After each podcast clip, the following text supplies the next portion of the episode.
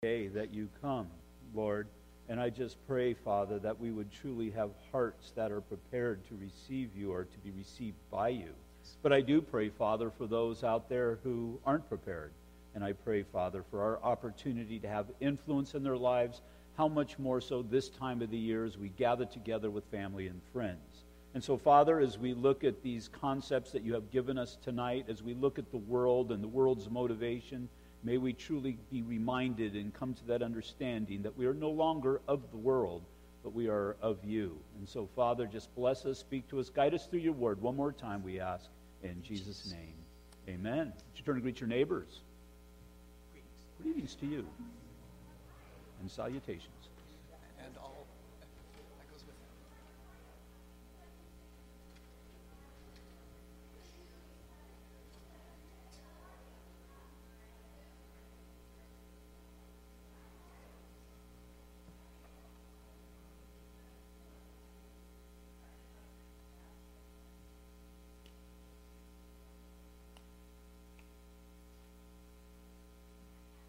Hello. Hi, Linda. How are you?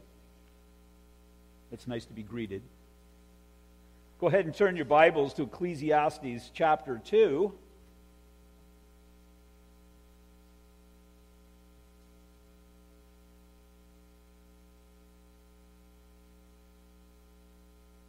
Ecclesiastes chapter 2. Go ahead and stand for the reading of God's Word. You will. It must be the Lord.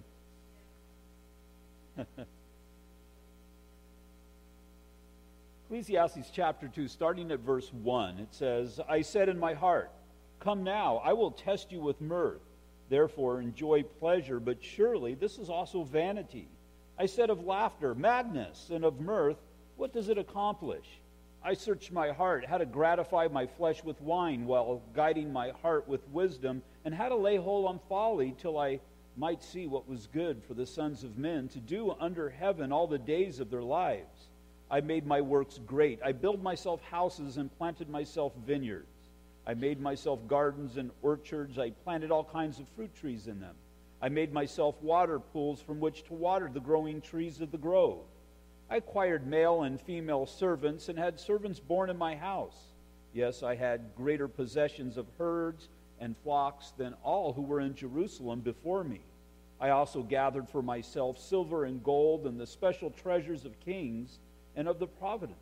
I acquired male and female singers and delights of the sons of men and musical instruments of all kinds. So I became great and excelled more than all who were before me in Jerusalem. Also, my wisdom remained with me. Whatever my eyes desired, I did not keep from them. I did not withhold my heart from any pleasure, for my heart rejoiced in all of my labor and this was my reward from all of my labor. Then I looked on all the works that my hands had done, and on the labor in which I had toiled, and indeed all was vanity and grasping for the wind. There was no profit under the sun. Father, there is no profit under the sun or apart from you. And I pray, Father, that we would truly come to that understanding as we observe the world, as we observe those who do not know you, Lord that we would see the futility of life apart from you, but also the meaning of life within you. And so, Father, once again, just confirm your word within our heart. Show us, Lord, the certain aspects of the lives of those who do not know you, that, Lord, we would be able to enter in and to minister. And so, Father, once again, we just thank you for this evening. Pray that you would bless us in your word, we ask. In Jesus' name, amen. Go ahead and be seated. So, again, that's the key word here is under the sun at earth level or under the SON. He's looking at life apart from God and trying to make sense of it all. He's referred to here as the preacher. We saw in our introduction study that more than likely this is Solomon because that would make more sense than, well, it would make more sense than a poor man telling you that riches are vanity. How much more so if you have a man who's probably the richest man that ever existed and realized there's no satisfaction in how much more would that minister to you? And so in chapter 1, in our last study, we saw that the preacher came to three realizations. First, as he's looking at nature, he realizes nothing ever really changes. Nothing ever changes.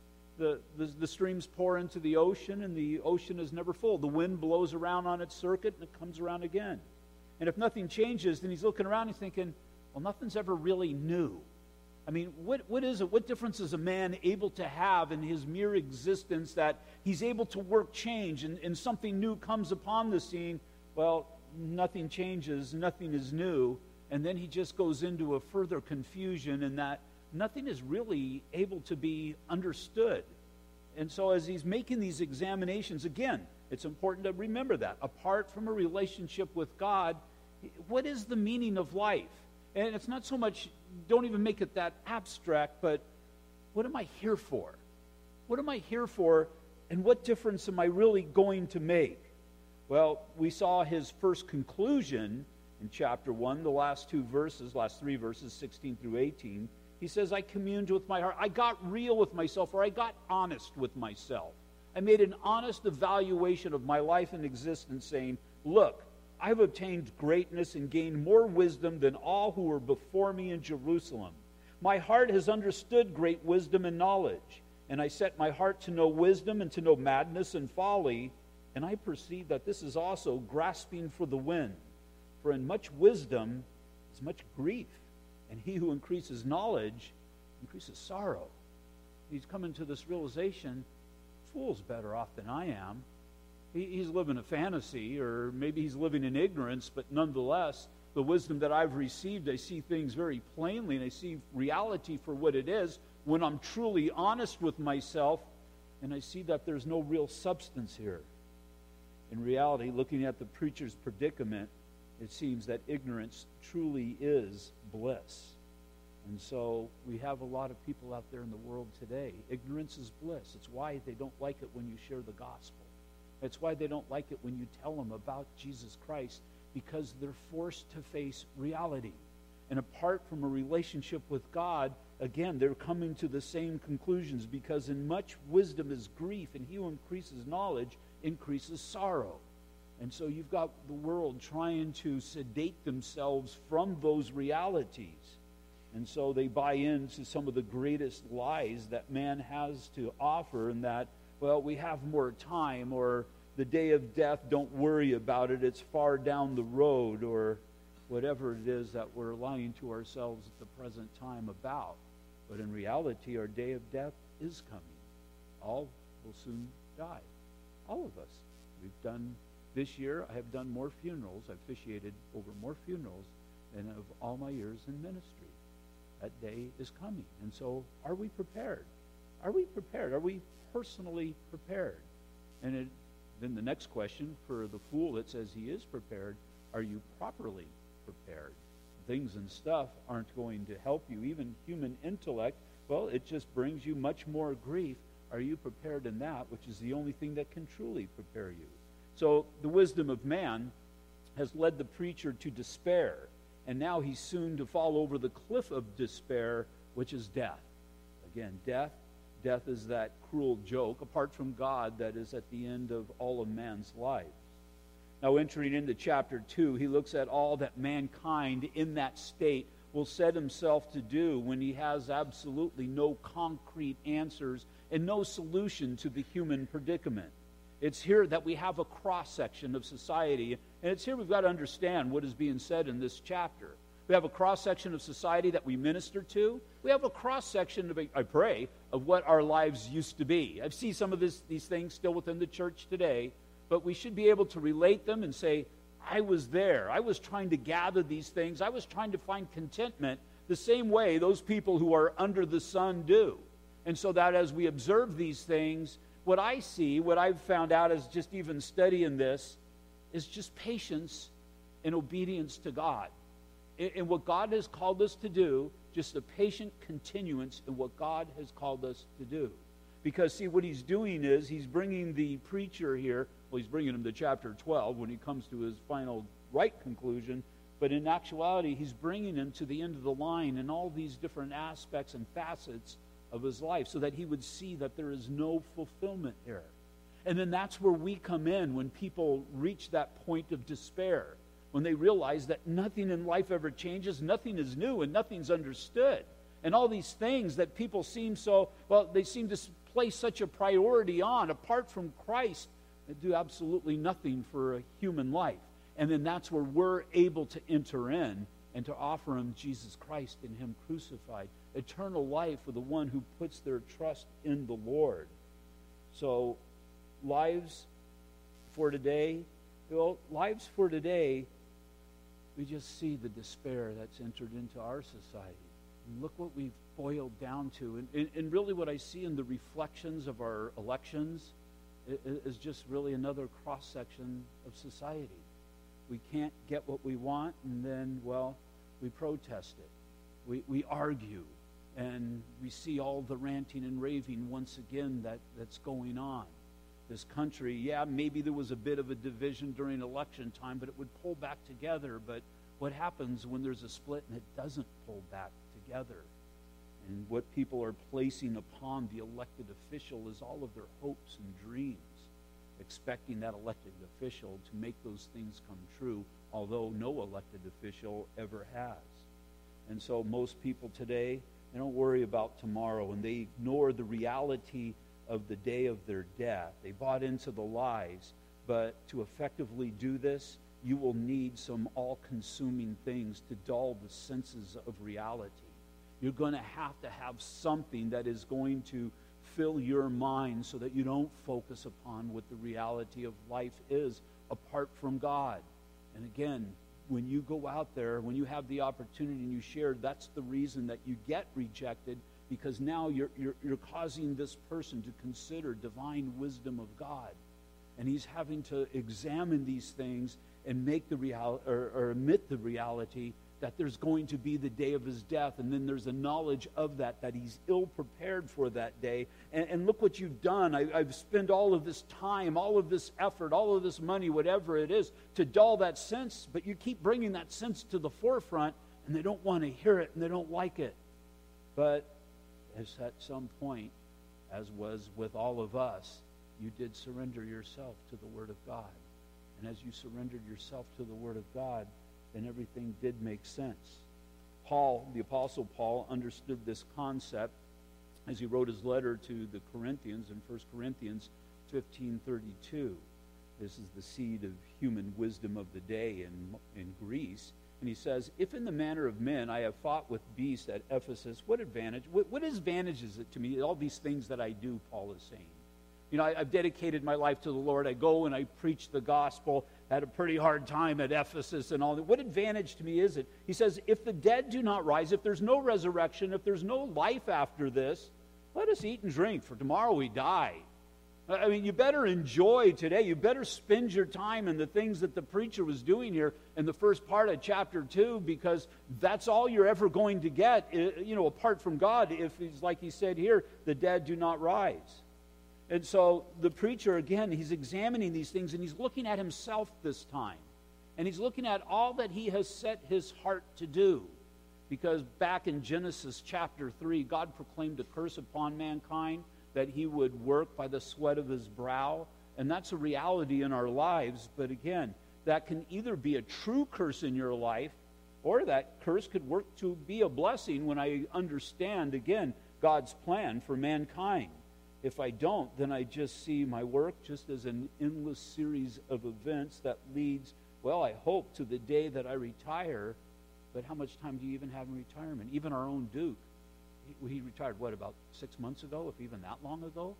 And the Lord took him home not too long ago, well, a week ago, a week and a half ago. And so we've got to consider these things. So, verse 1 in chapter 2, verses 1 and 2 I said in my heart, so again, he, he's getting real with himself. I said in my heart, Come now, I will test you with mirth. Therefore, enjoy pleasure, but surely this is also vanity. I said of laughter, madness, and of mirth, what does it accomplish? So when a person decides to not face certain realities, the first person that they need to convince of its non existence is themselves. And again, so many people are living lives that are that are lies. They, they have chosen to ignore reality and they're just living a life of, of fantasy. I mean, what do we see in the movies? We see fantasy. We see fantasy driven movies are more reality today as society is not all that it used to be.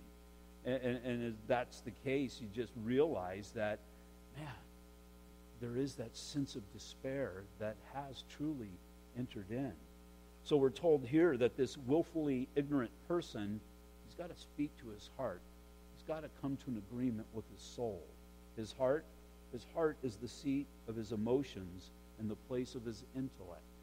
It, I, I just kind of picture Solomon here in the midst of everything he's been able to acquire. Instead of looking at all the things and the stuff, where am I really at in the midst of all of this? All of these things, kind of an older man as he would take inventory of his life. You know, I, I got these things. These things, some of these things I, I worked so hard.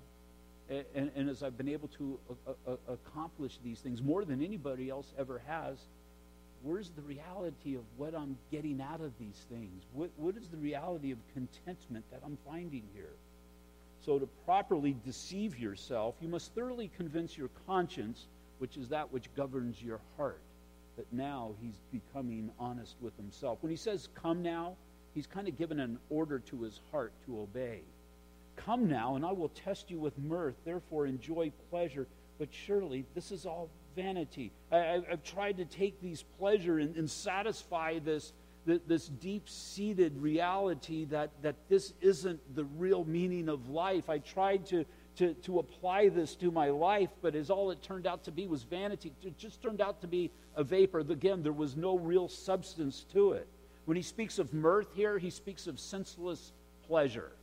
Again, just partying for the sake of partying or whatever it might be. And then even here, when he says laughter, the idea is an irrational folly of a madman. He again, comes to that end of his rope that this is just a joke. It's just a, how we would use that term, anything but a joke, but he just laughs as a fool or a madman laughs. Earlier, Solomon had written in Proverbs 14:13, "Even in laughter the heart may sorrow, and the end of mirth may be grief." Sooner or later, you're going to have to face reality. I remember asking my friend Carl. Carl became addicted to cocaine. Why do you do so much of that stuff?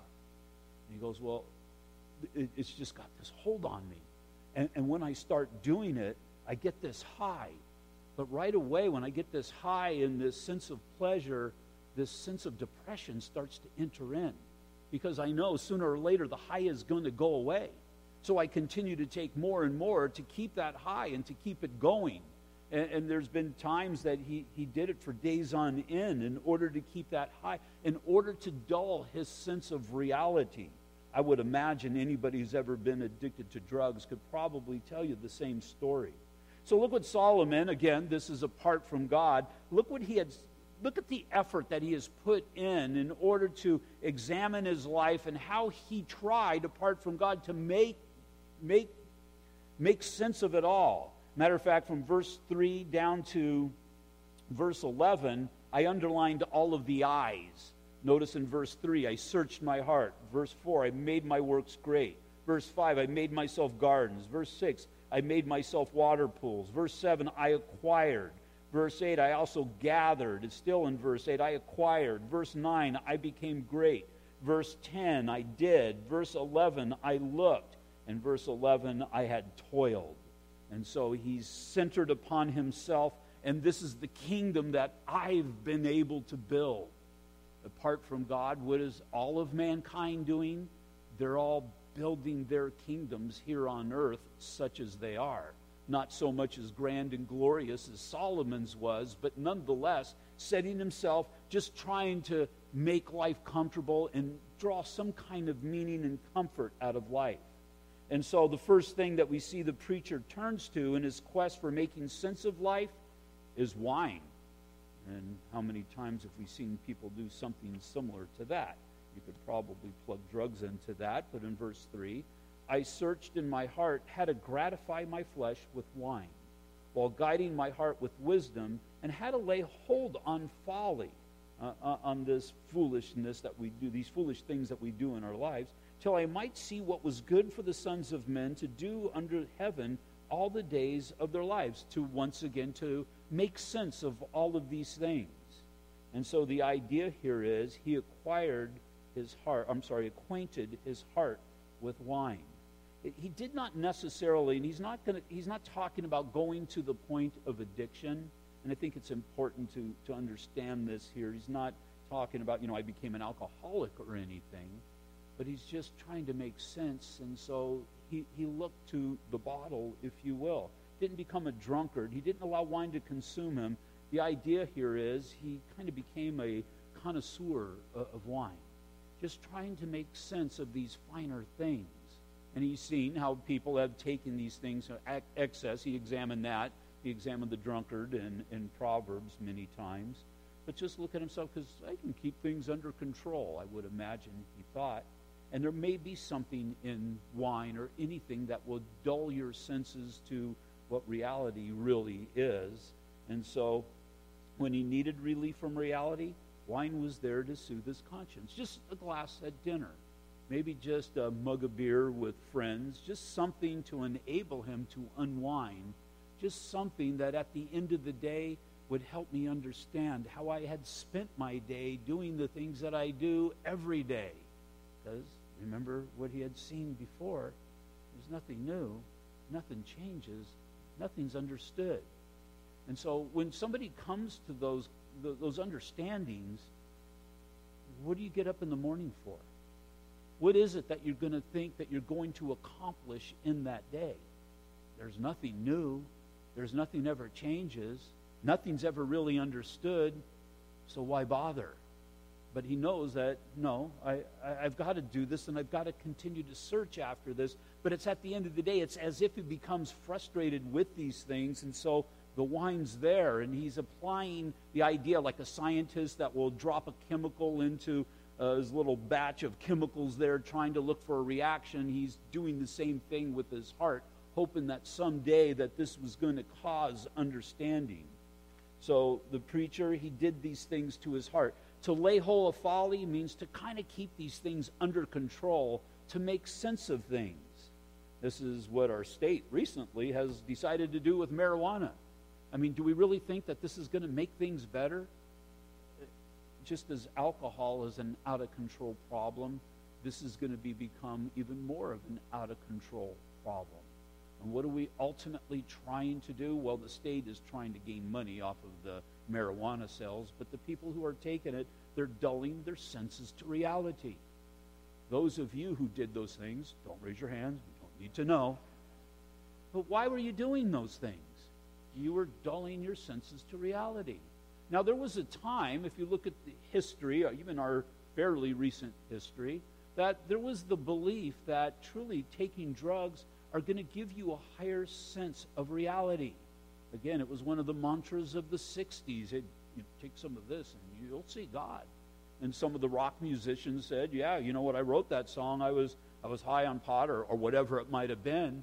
And, and I just kind of I, I, had this vision or I had this or had you know, all of that. Obviously, we look at these things and they're not of the Lord. And if they're not of the Lord, then you have to ask, what are they of? Well, they're either the devil or the flesh, and really the two kind of intermingle together. And so there was that reality. Even what did the military do? They, they tried to, or they did, they applied LSD to some people who were unsuspecting, trying to look and see what the They'll see what the changes were. Would these changes be beneficial to us in any way?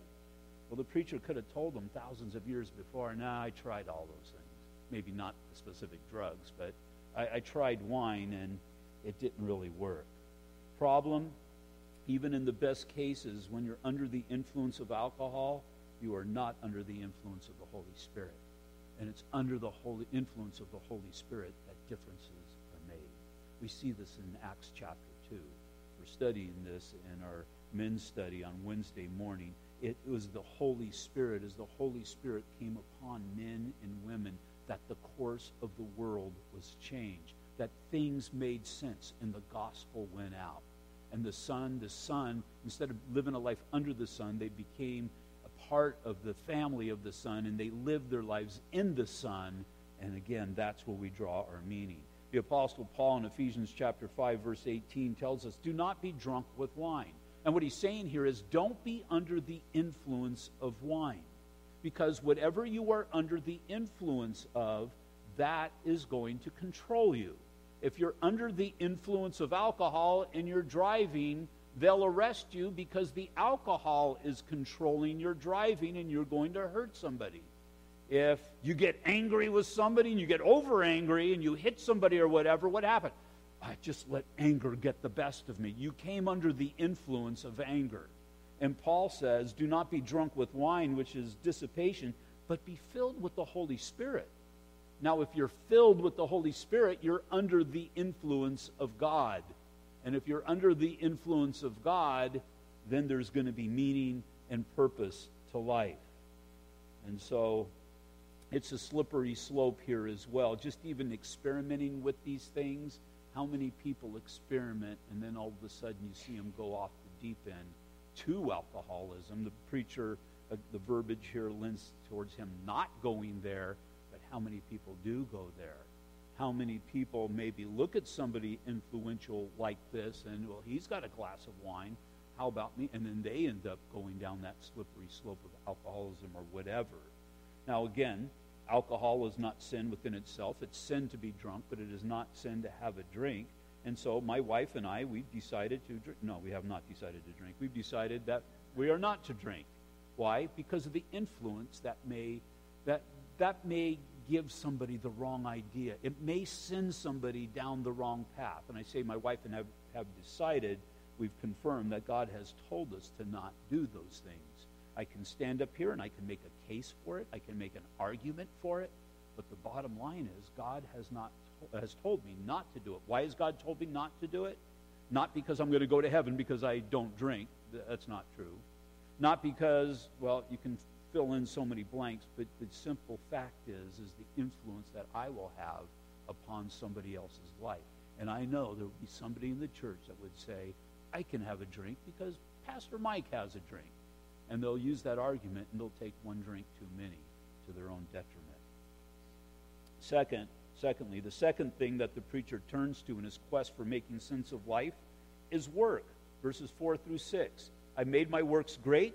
I built myself houses and planted myself vineyards. I made myself gardens and orchards and planted all kinds of fruit trees in them. I made myself water pools from which to water the growing trees of the grove. I don't think these things he did sequentially. I, I just think that these are just part of his life that he's visiting right now. And once again, we've got a four part list here of things that he said himself to do, and none of them within themselves are sin, but it's just sin when you take Jesus Christ out of the equation.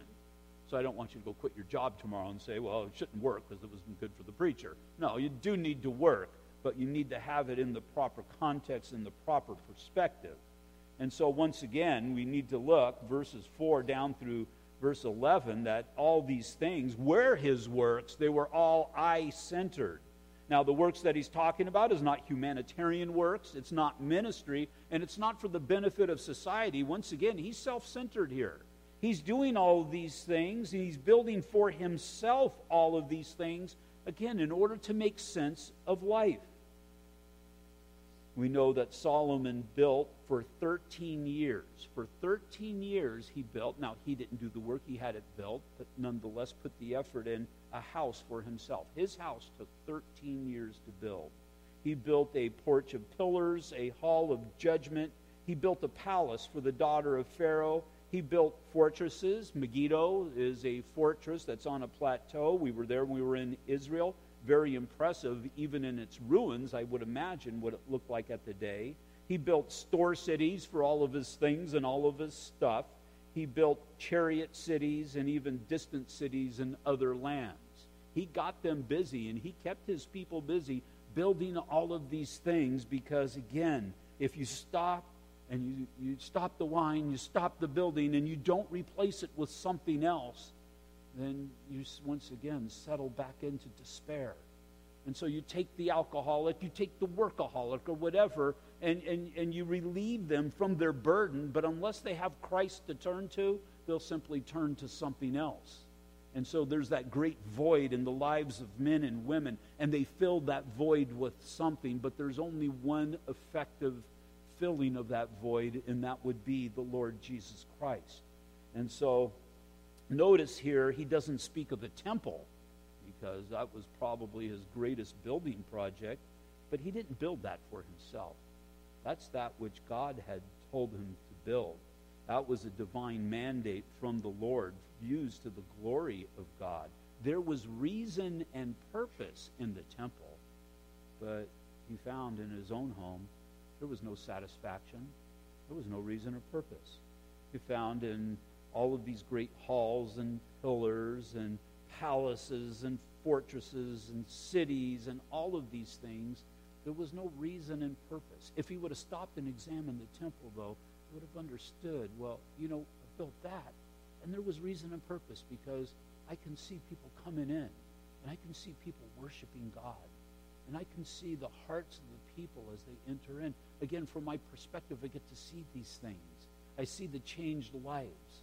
I've seen understanding when in the scriptures somebody gets it. And I see the reason and the purpose of, of what happens here and what we all do here is we get together. I, I saw it when we had the funeral for Duke, and I saw the, the, the ministry that occurred there. I mean, you kind of think about it. You have somebody die and you gather together and you celebrate this life, but he's still dead. What, what sense does all that make? But I see the sense that it makes. I see the, the strength that the family gains from these things, and even the church as we have a common purpose as we gather together.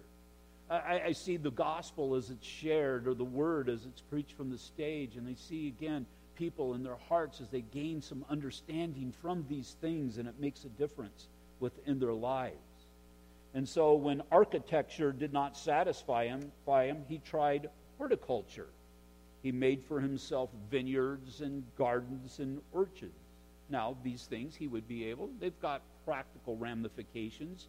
If you've ever had a garden, it's kind of a neat thing to grow your own vegetables or your own fruit and go back there and be able to partake of it.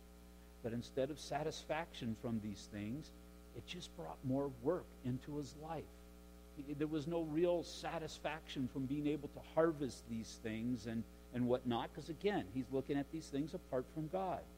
He then needed to involve himself in the hydrological works, because once you have all of these orchards and everything, then you've got to water them. Again, verse 5 I made myself gardens and orchard, orchards, and I planted all kinds of fruit trees in them, and I made myself water pools from which to water the growing trees of the grove.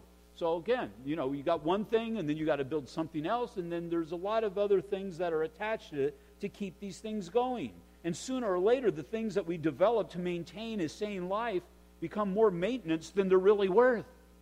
And, and there's just this endless cycle that starts to go on now. Now I, I, I want the trees and I want the fruit that produces them, but now I've got to build the water pools and I've got to have people that go through and maintain them. And it just, it just goes to an insane place. It's been said that the happiest day of a boat owner's life is the day that he buys his boat. The second happiest day of a boat owner's life is the day he sells his boat. I noticed that. My dad always desired to have a boat. He bought a cabin up in Big Bear, and that's where he wanted. He liked going fishing up in Big Bear. He bought a cabin and wanted to have a boat, but nowhere to put the boat. Didn't want to pull it from the mountain down to Brea, where his home was and everything. So he spent, I don't know how much money he spent, but quite a bit to build a garage for the boat. And so he builds a garage for the boat, and now he goes out to buy a boat. And my dad was fairly well off, so he could afford a boat, and so that wasn't really an issue. And so he goes and he buys a boat. He bought a pretty big boat. I, I don't remember how big it was, but it was pretty big. And then we realized he needed something to effectively pull the boat, and so he went and bought a Bronco to pull the boat and you know the towing package and all that and got all those things and stuff and when you get a boat there's things and stuff to get for that and the maintenance on it and all that and so now he had it all. And so he had gone out a few times, and my wife and I, we were having kids, and we couldn't go up there as freely as we could nowadays. So we went up there finally one day, and that, you want to go out on the boat? Yeah, I'd love to go out on the boat. And so my dad, when it, he was kind of funny this way, it's like, okay, nobody touch the boat. I'll show you how to do the boat, but you know he's had to be in control of the whole thing. He was a control freak. That's where I get it from. And and so we were getting there, and Sean, my son, wanted to climb. Get your kid off the boat! And it's all of a sudden, this is just becoming just kind of a disaster here. So we all get in the car. We pull out of the driveway, and boom! He didn't put it down on the hitch, and it fell off the hitch. And so, And so finally we get down there and we get down to the lake, and there's this whole big process to launch the boat out on the water, and it's got to be done just right. And so pull it over to the dock. Everybody, and you got to sit there, sit there, don't touch it. You know, and it's like, really? Is this really worth it? He ended up selling the boat. You know, it was his dream, but it just got to be more work than it was really worth. How many pieces of exercise equipment have you really needed to have? that ended up being a clothes rack or something. Just sat there and gathered dust. And that thing that you spent a thousand dollar for, you sold at a garage sale for twenty bucks. You know, how many people have needed to have the my dad, the same thing, needed to have the pool table. But you can't just stick a pool table somewhere. You got to build a room for a pool table. Now, if you get a pool table, standard size pool table, I don't know, they're about what, five feet by ten feet, we'll say. I don't remember but you got the pool stick, so you got to build a room. The pool table plus maybe about eight feet both, way, all, uh, both ways all the way around. You got to build a pretty big room. You got to have a pretty significant place to keep it. And the thing that it got used for mostly was my mother laying the laundry out and folding the laundry on. It was a, a flat pit place for that or whatever else that needed to be spread out. Yeah, you go there and you play all the time, but it gets to the point you want to play pool? Eh, not really. And just vanity, vanity. It's just grasping for the wind. And if you can't relate to those things, how about the day you get a pet versus the day that you got to go back out there and you got to feed them and you got to go pick up after them and all of those things? Vanity, vanity. All's vanity and grasping for the wind. Later on, he will come to this conclusion in chapter 4, verse 6 Better a handful with quietness than both hands full together with toil and grasping for the wind. Better, in, better is contentment, but just a little bit, rather than going to these excesses and just seeing these things consume your life. Then, thirdly, the third thing that the preacher turns to in his quest for making sense of life is wealth. Verses 7 and 8. I acquired male and female servants and had servants born in my house. Yes, I had greater possessions of herds and flocks than all who were in Jerusalem before me. I also gathered for myself silver and gold and the special treasures of kings and of provinces. I acquired male and female singers, the delights of the sons of men, and musical instruments of all kinds. The more things and stuff you get, the more it gets you. The more things to take care of. Later on, he's going to say, The working man has it better than I do. He works hard all day. He goes home, he lays his head down on his pillow, and he has a good night's sleep. Me, I've got to be concerned. All of these servants, you have to feed them, you have to take care of them, you have to maintain them. And, and all this effort that I'm constantly putting into. And then, and then I've got this silver and gold. He was probably the richest man who ever existed, but then you become concerned about people who might be taking it and stealing it and taking advantage of you. And he says, I lay my head down at night and I don't sleep.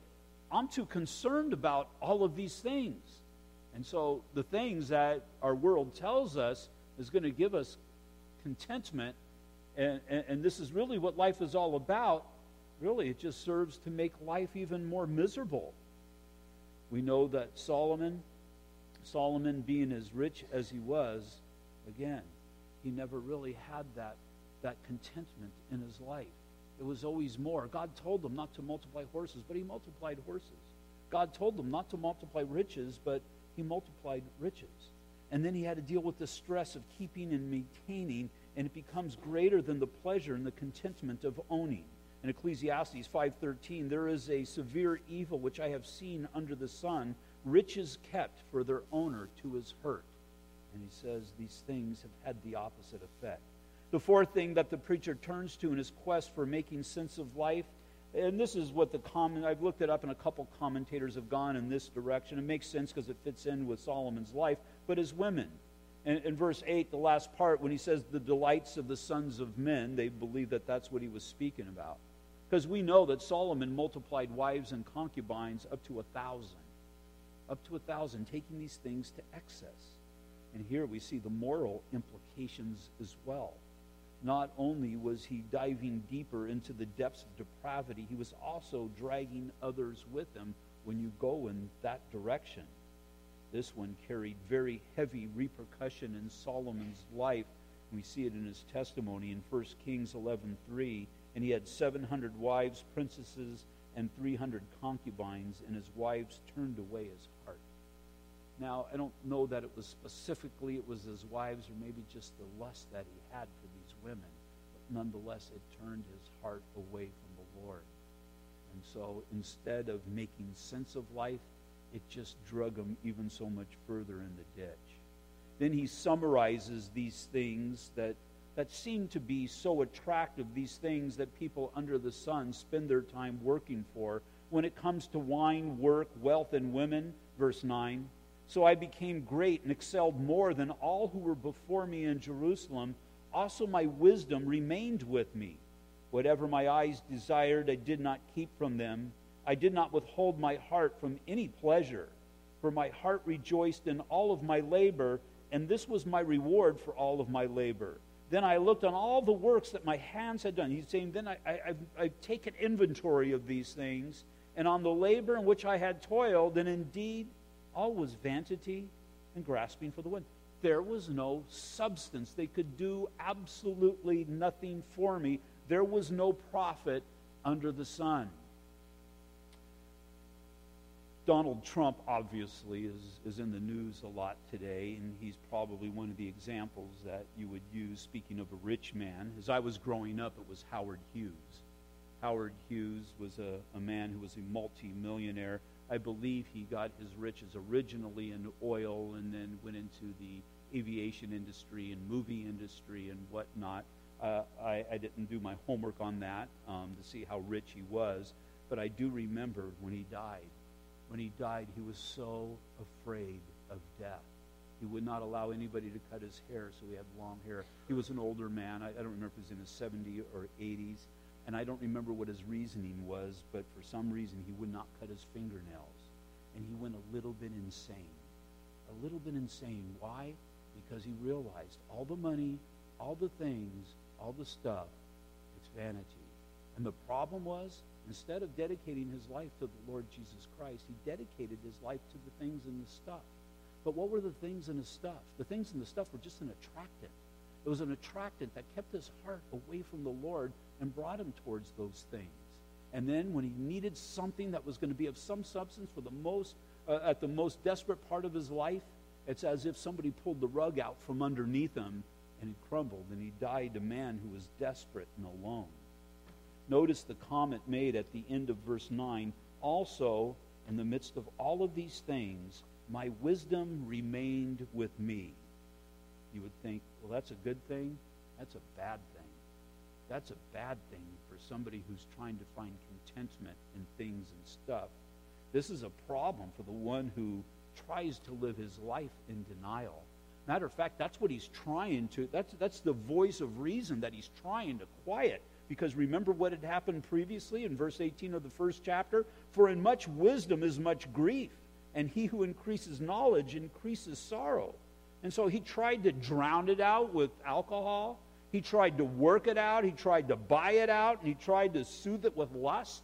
But still, his wisdom remained with him. And with his wisdom in his predicament, there was much grief and he increased sorrow. And it just became an endless cycle that never went anywhere. Wisdom from God for the one who wants to please God will be the biggest blessing in your life. Wisdom from God for the one who wants to please himself will be the biggest curse in your life.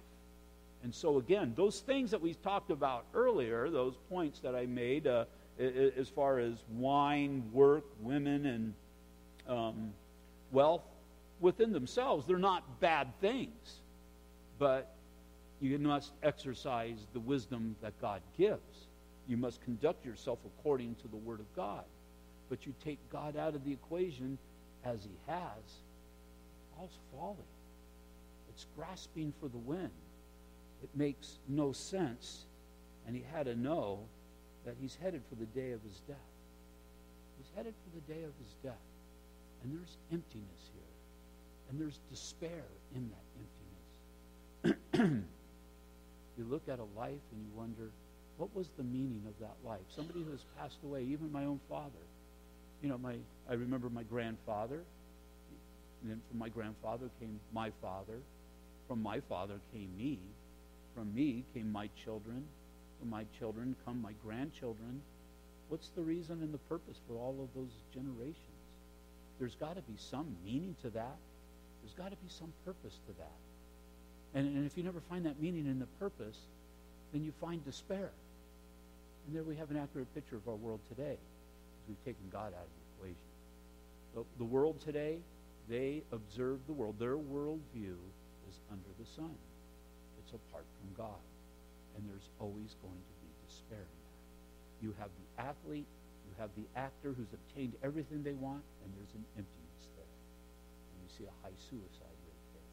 You have the people who try to drown these things and in work or you, they try to drown them in alcohol or whatever it might be, relationships and all of these things. And you see, they all come to the same conclusion. There's vanity and there's no real substance here. 2 Corinthians chapter 3 verses 5 through 6 not that we are sufficient of ourselves to think of anything as being from ourselves but our sufficiency is from God who also made us sufficient as ministers of the new covenant our focus is upon the Lord when he when we fill ourselves with the Lord in the things of the Lord then everything else falls into line everything falls into proper perspective and myself I had a business very successful but then the Lord took it from me. I didn't know the Lord at the time, but it, it was like, what was the use of, of, of, the effort that I put into all of this?